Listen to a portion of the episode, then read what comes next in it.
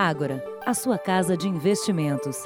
Boa noite. Boa noite para você. Começamos o Jornal da Record com as informações sobre o caso dos jovens carbonizados dentro de um carro em São Paulo. Uma das linhas da investigação é a de execução por engano. Amigos e parentes disseram hoje no velório que os homens encapuzados que invadiram as casas procuravam por outra pessoa conhecida como Orelha. A forma violenta como o jovem Leonildo de Oliveira foi morto deixou a mãe inconformada. Mas o povo vai ver um filho dentro do caixão, ainda sem saber o motivo que ele está ali dentro. Isso é pior dor e nunca vai passar. Segundo familiares, os três jovens, Leonildo de Oliveira, de 18 anos, Erinaldo José da Silva, de 19 e Gustavo de Oliveira, de 16, foram raptados de dentro de casa em Paraisópolis, comunidade de São Paulo. Horas depois, os corpos foram encontrados dentro de um carro preto numa rua da zona sul da cidade. Só informaram que era a Polícia Civil e que ia levar para tal DP. Imagens gravadas por uma câmera instalada na rua onde o carro foi encontrado mostram o momento em que eles chegam acompanhados por uma moto. Um homem desce. Segundos depois, acontece uma explosão. Os três jovens foram enterrados hoje em São Paulo. Conhecidos da família defendem que Gustavo foi morto por engano. Amigos do rapaz que preferiram não gravar entrevista acreditam que os homens tenham entrado na casa errada atrás de outra pessoa que também mora em Paraisópolis. O procurado seria uma pessoa conhecida como Orelha. A irmã de uma das vítimas ouviu que Orelha mora em uma casa parecida com a da família de Gustavo. O pai do Gustavo falou que talvez tenha sido um vizinho dele, algumas casas desse Orelha morasse algumas casas, tanto que a casa dele é azul e a casa desse Orelha é azul também. Veja agora outros destaques do dia. Aviões com brasileiros já decolaram de Wuhan, na China. Nenhum deles apresenta sintomas de contaminação. Navio no Japão tem 61 infectados e um deles é argentino. Na série especial, o trabalhador que gastou tudo e deu a volta por cima.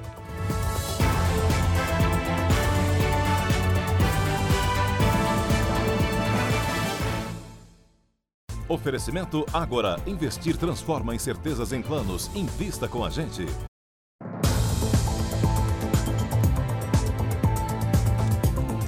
A polícia procura pelo último suspeito de envolvimento no crime da família assassinada em São Bernardo do Campo, na Grande São Paulo. Ele é considerado peça-chave para esclarecer qual foi a participação da filha do casal e da mulher dela no triplo homicídio. Esse é o momento em que um dos criminosos compra o combustível usado para incendiar o carro onde estavam os corpos do casal e do irmão de Ana Flávia Gonçalves. A polícia acredita que quem está comprando a gasolina é Jonathan Ramos, primo de Karina, mulher de Ana Flávia. Ele teria usado o mesmo carro para buscar as pessoas que incendiaram o veículo da família. Os investigadores ainda não sabem quem estava no local. A polícia procura Jonathan há dois dias. Os investigadores fizeram hoje buscas num endereço no litoral paulista para onde ele teria fugido logo depois da prisão de Ana Flávia e de Karina. Mas ele não foi encontrado. Jonathan tem 24 anos e não tem passagem pela polícia. Hoje, um homem preso por engano deixou a carceragem da delegacia. Preocupado com a repercussão do caso, Michael dos Santos tem medo de mostrar o rosto. Os piores dias da minha vida, de verdade. Sabendo ainda mais que eu fui acusado de uma coisa que eu não fiz. E pela gravidade, né? O homem que matou um turista estrangeiro em Paraty e violentou a mulher dele pode ter cometido outros quatro estupros na região. Hoje, o criminoso foi transferido para Volta Redonda um lugar paradisíaco na Costa Verde Fluminense, onde só se chega de barco. Mas a tranquilidade da Praia do Sono foi quebrada. Todo mundo ficou chocado, né? Porque a gente está acostumado com isso, né? Na quarta-feira, um criminoso invadiu esta casa alugada pelo turista lituano Adam Zindu, de 37 anos, para passar férias com a esposa, uma brasileira de 35 anos. A mulher foi estuprada. Adam torturado e morto. O consulado da Lituânia preferiu não fazer nenhum comentário sobre o caso. As autoridades do país europeu estão em contato com a polícia de Paraty para providenciar o translado do corpo. O crime contra o turista repercutiu na imprensa internacional. Foram muitas as manchetes em jornais. A polícia agiu rápido e prendeu em flagrante Edson Santos, de 37 anos, que havia sido contratado para fazer serviços na casa alugada. Ele seguiu para o presídio de Volta Redonda. Nós estamos agora é, recebendo várias outras mulheres que foram vítimas desse criminoso nós conseguimos com essa prisão resolvermos no mínimo aí uns quatro inquéritos que estavam pendentes. Uma mensagem de voz enviada por um professor que morreu envenenado em Brasília indica que ele iria denunciar um esquema de corrupção que estaria acontecendo no local onde trabalhava. Antes de morrer, o professor Odailton Charles Albuquerque, de 50 anos, enviou um áudio para um amigo. Eu tomei um negócio, estou passando mal mesmo. Fala que essa desgraçada me envenenou, rapaz. Mulher com ódio na. Ódio, ódio, ódio nos olhos, né? Aí foi, aí me chamou na, na salinha ali pra, pra, na, pra assinar o, o, a folha de ponto. Aí quando eu fui ver, ainda me deu uma, uma garrafinha de, de suco de, de uva. Em outra gravação, o professor afirma que faria uma denúncia contra a coordenação regional de ensino por desvio de recursos. Eu acho que está vendo é, é, rachadinha lá, andei conversando com os colegas, está vendo é rachide de dinheiro, sabe? Propina, para beneficiar empreiteiros aí. Comigo vai ser tudo na justiça. O negócio tá, tá feio. Odailton morreu na última terça-feira. Ele chegou a ser internado neste hospital aqui de Brasília após passar mal mas não resistiu. Durante entrevista, o delegado que investiga o caso e médicos do Instituto de Criminalística confirmaram que o professor foi morto por envenenamento. Legistas encontraram nas roupas e no sangue da vítima um tipo de veneno para rato, conhecido como chumbinho. A substância que foi detectada, ela atualmente não, não é vendida de forma é, ela é proibida para venda e ela funciona basicamente como um raticida. Ainda segundo o delegado na escola, não foram encontrados vestígios do suco de uva. Um vigilante que esteve com a vítima disse à polícia que não viu Odailton ingerir bebida. A investigação não descarta nenhuma possibilidade, nenhuma hipótese. Os aviões trazendo os brasileiros da China já decolaram de Wuhan. A previsão de chegada é na madrugada de domingo. Ruas vazias de uma cidade que convive com as mortes provocadas pela epidemia de coronavírus. Foi este o cenário encontrado pelos diplomatas em Wuhan, no interior da China, ao buscar os brasileiros. Já pegamos seis primeiros estudantes da Universidade de Hubei. Agora estamos indo para a segunda universidade pegar mais alguns estudantes. Na China, os brasileiros enfrentaram momentos difíceis. Uma parte da comunidade brasileira aqui na China é, é, é retida em suas casas, sem poder sair, com, com é, todo tipo de precariedade de é, deslocamento e de acesso a alimentos. O grupo foi levado de ônibus. Esse foi o relato feito por Germano Correia, um dos funcionários da Embaixada Brasileira. Aqui está o ônibus que nós vamos seguir para o aeroporto. Acabaram de chegar quatro poloneses, está faltando um.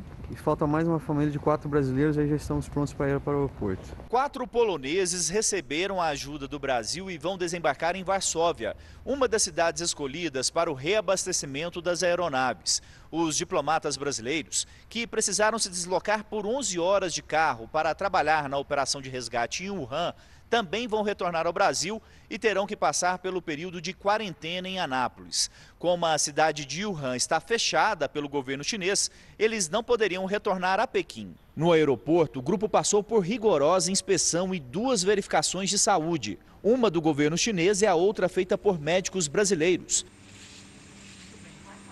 Cada um pôde trazer 20 quilos de bagagem. Estas são as imagens do embarque pouco antes da decolagem, às 6 da manhã na China. No total, são 34 brasileiros e estrangeiros, 8 tripulantes, 14 integrantes de equipes médicas e dois jornalistas.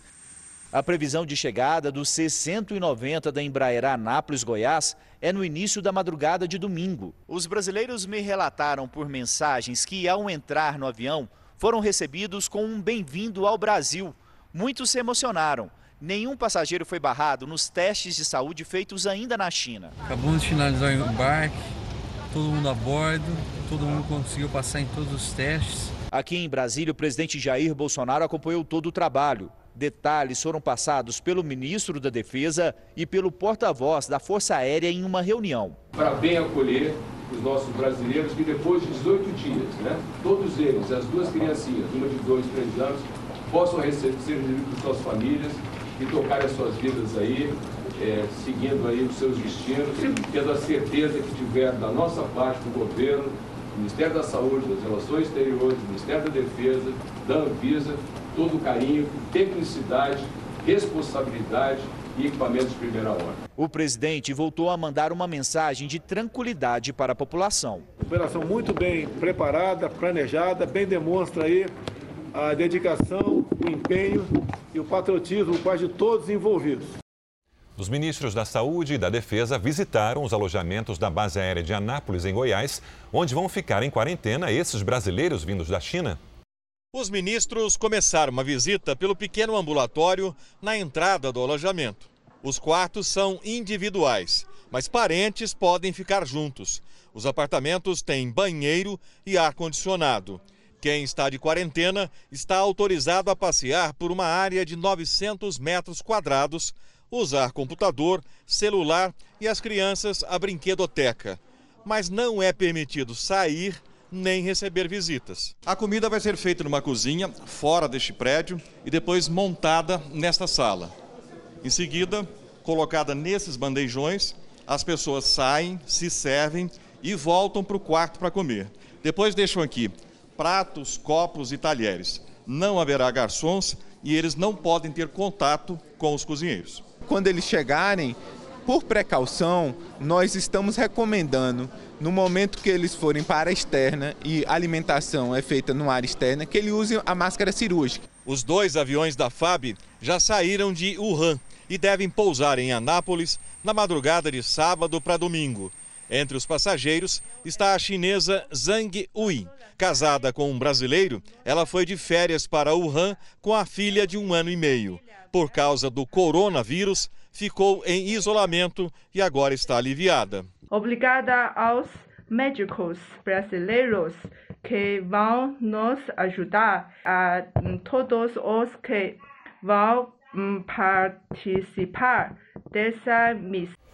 Os Estados Unidos vão oferecer o equivalente a mais de 400 milhões de reais para o combate ao coronavírus na China e em outros países. Mas enquanto essa ajuda não chega, um cruzeiro com mais de 3 mil passageiros continua em quarentena no Japão. Vamos ao vivo até Tóquio conversar com a correspondente Cíntia Godoy. Bom dia aí para você, Cíntia. Quantos casos já confirmados nesse navio? Oi, Adriana, boa noite a todos. No cruzeiro que está atracado aqui na costa de Yokohama, pelo menos 61 pessoas estão infectadas. Entre elas, há um argentino, que é o primeiro latino-americano contaminado pelo vírus. O Japão já tem o maior número de casos fora da China. Aqui na Ásia, outros três cruzeiros tiveram as viagens interrompidas por causa do surto de coronavírus. Nos Estados Unidos, outro navio de passageiros precisou atracar e quatro pessoas foram levadas ao hospital. A empresa responsável pela viagem afirmou hoje que não vai aceitar passageiros de regiões de risco da China durante o surto de coronavírus. Cientistas da China afirmam que um animal chamado pangolim pode ser um dos hospedeiros da doença. As pesquisas ainda não foram concluídas, mas podem ajudar na prevenção do vírus, que já matou mais de 718 pessoas e deixou mais de 34 mil infectadas. Adriana, Sérgio. Obrigada, Cíntia. No Rio de Janeiro, cientistas brasileiros treinaram pesquisadores latino-americanos para fazer testes que detectam a presença do coronavírus. Representantes de nove países da América Latina estiveram na Fiocruz, no Rio de Janeiro, e aprenderam a fazer os exames para detectar o coronavírus. Nós estamos cumprindo com a nossa missão de formação, de compartilhar a experiência do nosso laboratório de vírus respiratório. O Brasil tem oito casos suspeitos: um no Rio de Janeiro, um em Minas Gerais, três em São Paulo, um em Santa Catarina e um no Rio Grande do Sul. Os exames dos brasileiros que chegarem de Wuhan neste fim de semana serão feitos aqui na Fiocruz, no Rio de Janeiro, e no Instituto Evandro Chagas, em Belém. O Ministério da Saúde deu um prazo de até sete dias para o resultado ficar pronto. Em relação ao coronavírus, então, é somente ficar atento às notícias, não se preocupar com as fake news. No momento não tem surto, não tem que se preocupar, não tem que ter pânico. Nas plataformas digitais do Jornal da Record, você confere uma entrevista que eu fiz hoje com o infectologista Marco Cirilo. Ele esclarece as principais dúvidas que vocês enviaram pela hashtag Você no JR. Acesse. Prestes a completar 15 anos, o programa Hoje em Dia vai estrear cenário novo na próxima segunda-feira. E vem mais novidades por aí. O programa também terá uma edição aos domingos. Ana Hickman, Renata Alves, Ticiane Pinheiro e César Filho abriram as portas da nova casa. Gente, eu entrei aqui, fiquei encantada, que cenário lindo, que coisa!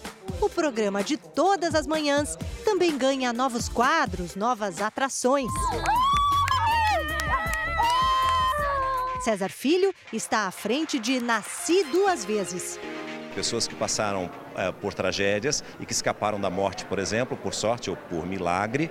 E nós vamos entrevistar esse personagem, como essa pessoa está hoje, e outras pessoas que fizeram parte de tudo isso.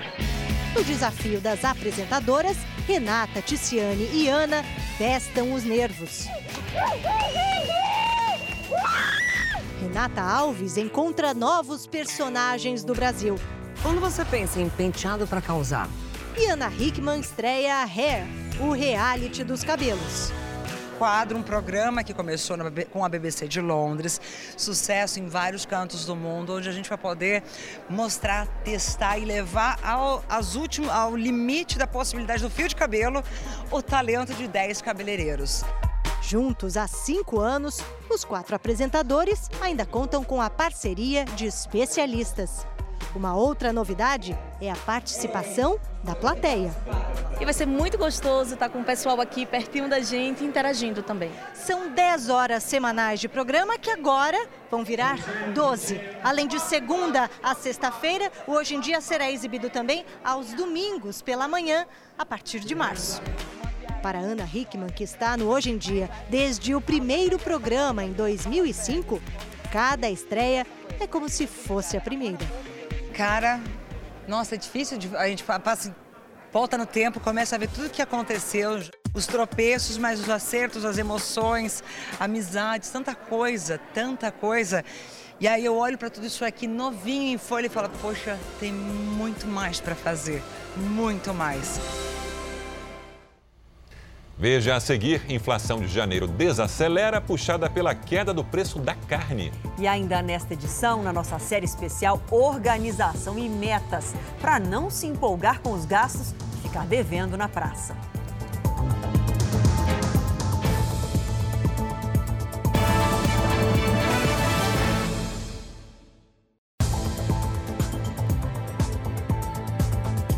Governo federal reforça a partir de hoje, com o Exército, a segurança do Presídio Federal de Brasília.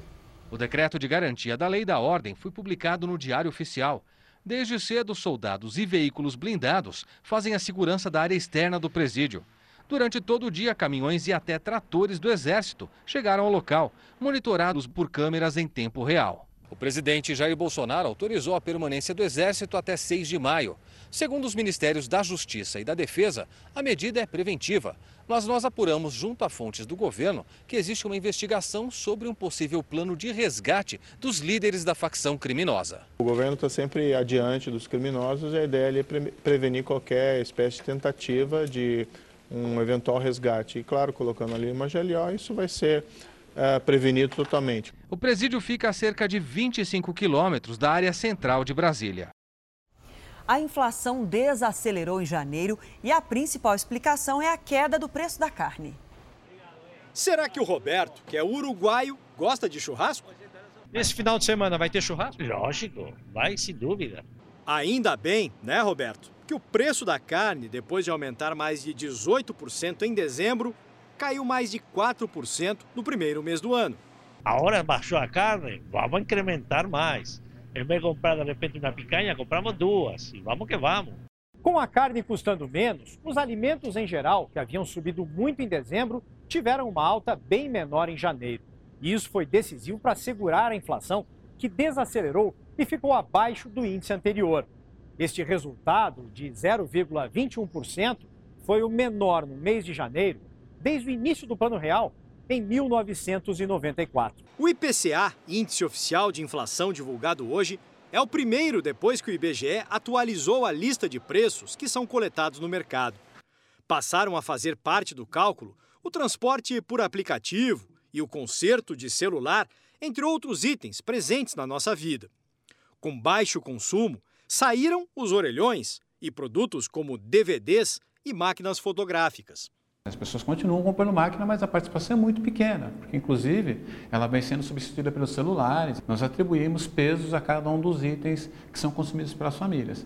E aí, é claro, isso muda com o passar dos anos em função da mudança do hábito de consumo das famílias. O governo vai enviar à Câmara na semana que vem o projeto da reforma administrativa. O anúncio foi feito hoje no Rio de Janeiro pelo ministro da Economia, Paulo Guedes. Durante o encontro para discutir o Pacto Federativo, o ministro ressaltou o clima favorável no Congresso Nacional e a disposição para as reformas do presidente da Câmara, Rodrigo Maia. Guedes defendeu a reforma administrativa e o ajuste dos salários do funcionalismo público sem retirar direitos adquiridos. Defendeu também o Pacto Federativo para descentralizar recursos da União para estados e municípios. Já a proposta da reforma tributária deverá ser apresentada ainda este ano a um comitê formado por deputados e senadores. No evento, o ministro Guedes deu uma declaração que causou polêmica. Ele disse que os funcionários públicos agem como parasitas no Estado. Depois, o Ministério da Economia divulgou uma nota afirmando que a fala do ministro foi noticiada fora do contexto e que o ministro reconhece a qualidade dos servidores públicos. Você vai ver a seguir invasão de morcegos assusta moradores na Austrália. Na série especial, como um trabalhador zerou as dívidas depois de estar devendo 25 vezes o salário que recebia no mês.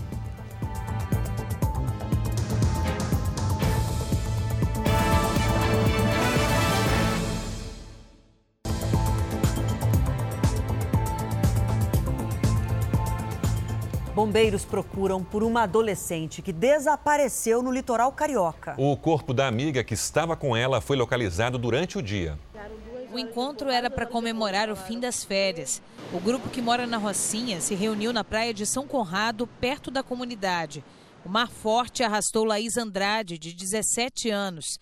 Desesperada, a amiga Maria Luísa Santos tentou salvá-la. Me mandou mensagem ontem por volta de uma hora, falou assim, mãe, eu vou dar uma volta com a Luísa, mas não se preocupa não que eu vou tomar cuidado na rua. As buscas começaram na noite de ontem.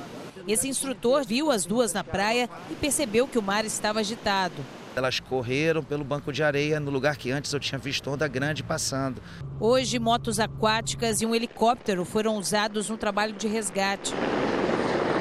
Uma força-tarefa foi criada para localizar jovens. A Marinha pediu ajuda de pescadores e de pequenas embarcações, mas foi o helicóptero do Corpo de Bombeiros que encontrou o corpo de Laís. Sofrimento sem a minha filha, acostumado a estar com ela todos os dias. Chegar de manhã com pão, acordar ela, e ter ela em casa mais. Maria Luísa ainda não foi localizada. Esperamos resposta. Até agora nada. E a gente quer saber pelo menos pelo menos se tem alguma esperança de estar vivo. A tragédia no centro de treinamento do Flamengo completa um ano amanhã. Hoje, o ex-presidente do clube foi ouvido em uma CPI na Assembleia Legislativa do Rio de Janeiro. Eduardo Bandeira de Melo foi o único representante do clube a comparecer. O atual presidente Rodolfo Landim e outros dois dirigentes faltaram à sessão. Os deputados pediram a condução coercitiva deles para a próxima audiência daqui a uma semana. Os cartolas estão entre os oito indiciados no inquérito da Polícia Civil, Dez jogadores das categorias de base do Flamengo morreram no incêndio no Ninho do Urubu. O especial R7 Estúdio do R7.com traz os depoimentos de alguns parentes dos meninos do Ninho do Urubu. Vamos ver um pequeno trecho. É, eu, vou levando, né? Assim como eu, creio que os novos pais também estão tá levando. Né? Que o sofrimento não é fácil. Me fere a alma deitar, no, do lado, deitar na minha cama, que ele dormia do meu lado, olhar para o lado dele, eu saber que eu não vou ter mais meu filho ali dormindo do meu lado. Em Belo Horizonte, em meio a chuvas recordes, crianças foram flagradas se arriscando perto de um ribeirão que transbordou. As crianças parecem ter entre 10 e 13 anos. Se divertem enquanto a água barrenta se aproxima. Quem filma pede que eles saiam do local. Sai, só, sai! Sai quebrando!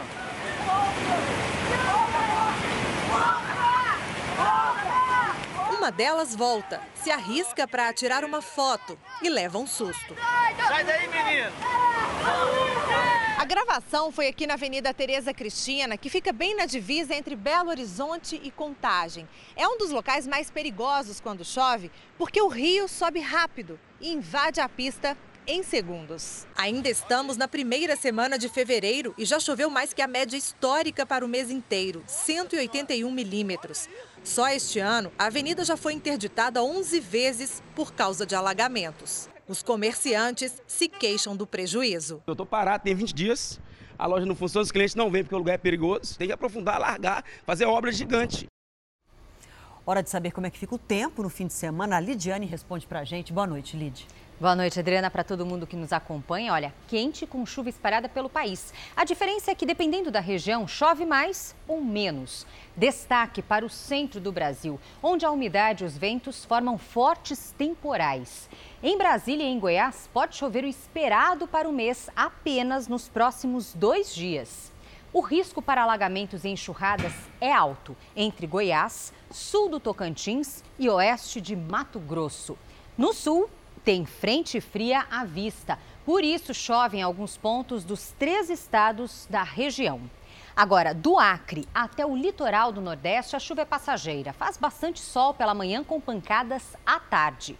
Em Porto Alegre, o calor diminui no domingo, com máxima de 28 graus. Faz 33 em Campo Grande e até 34 no Rio de Janeiro. Aliás, em todo o Sudeste, os dias serão típicos de verão. O sol volta, mas as pancadas no fim da tarde podem causar transtornos, principalmente em Belo Horizonte.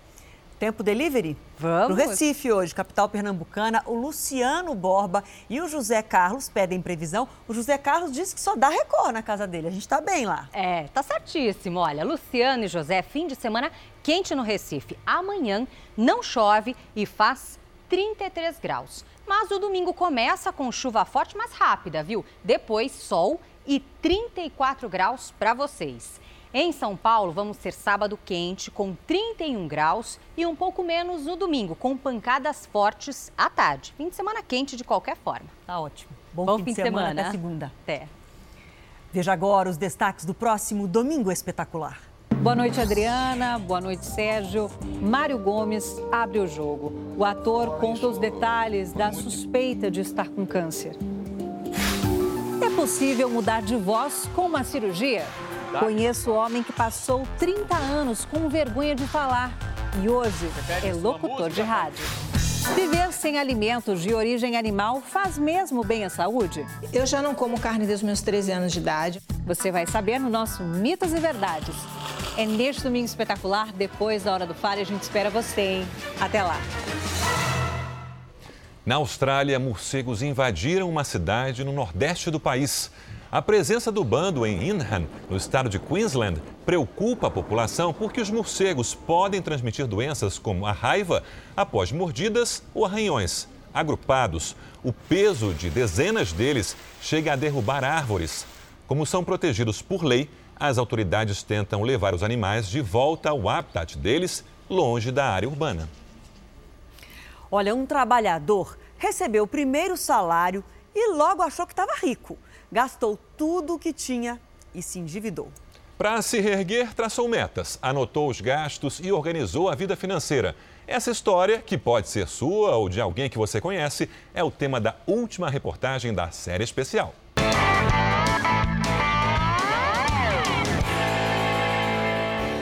Se para a maioria falta verba para os grandes projetos da vida, para onde está indo aquele dinheiro suado que ganhamos, além de pagar as contas? A gente gasta supérfluos, coisas bobas. Também transforma a vida financeira numa gangorra, onde não se sabe o que é mais difícil: ganhar dinheiro ou. Não gastar. É que depois do sacrifício, todo mundo acha que merece de tudo um pouco. É de curtir o momento. A vida é pequena e ela é muito preciosa. Hoje eu tive um dia horrível, então eu vou para o shopping porque eu mereço. Uhum. O contrário também acontece. Hoje o meu dia foi sensacional, então eu preciso comemorar. comemorar. Dinheiro precisa de equilíbrio. Quando as suas contas estão numa montanha russa, eu digo que é emoção demais. Para quem não resiste às tentações dos gastos desnecessários, pelo menos que seja à vista o que reduz o impulso e os juros. As pessoas precisam entender o que é juros, porque muitas vezes elas olham que tem a possibilidade, por exemplo, de fazer compras parceladas, mas elas não percebem né, que o preço está mais alto. Alguns produtos e alguns, é, alguns tipos de parcelamento chegando a 50%, 60%, até 100% do produto. Veja o que aconteceu com o Igor pouco depois de entrar na faculdade começou no dia da matrícula. Eu fui pego lá na calçada da universidade. Fui fazer matrícula e aí lá mesmo fiz a conta universitária, enfim, recebi, ganhei cartão, ganhei cheque no mesmo dia. Ali foi o começo do fim, literalmente.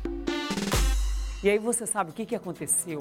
Aos 18 anos, o Igor conseguiu o primeiro estágio dele e passou a ganhar 380 reais.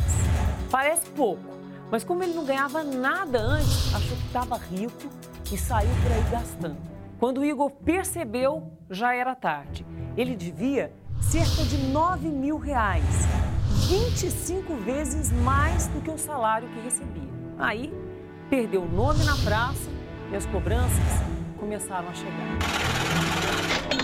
O não acesso ao consumo, para mim, foi uma punição, senti de fato na pele. Nesse momento, ele achou que podia contar com o apoio da mãe, mas foi aí que aprendeu a primeira lição. Ela falou: olha, é, não contrair essas dívidas, é com você e agora você vai precisar quitar elas, assim, honrar essas dívidas. Quando o assunto é dinheiro, desde muito cedo, costumamos ouvir as mesmas frases. Dinheiro não nasce. Não nasce em árvore. Dinheiro não aceita, não desa... aceita desaforo. Só que o que a gente mais escuta mesmo é essa história de que guardar dinheiro ou investir é coisa para rico. Só que os especialistas dizem que é exatamente o contrário. Quanto menos dinheiro nós temos, mais nós deveríamos economizar. Administrar melhor as finanças, ganhar mais, gastar menos. Por que não? Você é suspeita. Só que lidar com ela não é fácil, de jeito nenhum. Para vencer a queda de braço com a nota e dominar o dinheiro, é preciso ter sangue frio. As pessoas mais bem-sucedidas são aquelas que conseguem fazer, no geral, as melhores escolhas. Então, conseguem entender melhor o que ganham, o que gastam, o que é melhor para si. O começo caótico da vida financeira e o medo da inadimplência fizeram Igor radicalizar e se tornar um exemplo a ser seguido. Hoje, as despesas e os gastos vão para uma planilha rigorosa. E hoje eu consigo uh, gastar apenas 40% daquilo que eu recebo. E eu poupo a outra parte, né, os 60%. O meu projeto aí, a, enfim, curto, médio prazo, é abrir a minha empresa. Né? É, eu sonho há muito tempo em empreender e o fato de ter equilibrado as finanças vai me possibilitar isso, a realização de um sonho. É isso aí. Para conhecer outras dicas de educação financeira e aprender com quem já teve sucesso, acesse o novo canal R7 Economize do R7.com. O Jornal da Record termina aqui. A edição de hoje na íntegra e também a nossa versão em podcast estão no Play Plus e em todas as nossas plataformas digitais. E à meia-noite e meia tem mais Jornal da Record. Fique agora com a novela Amor Sem Igual. Um ótimo fim de semana. A gente se encontra na segunda. Boa noite e até amanhã.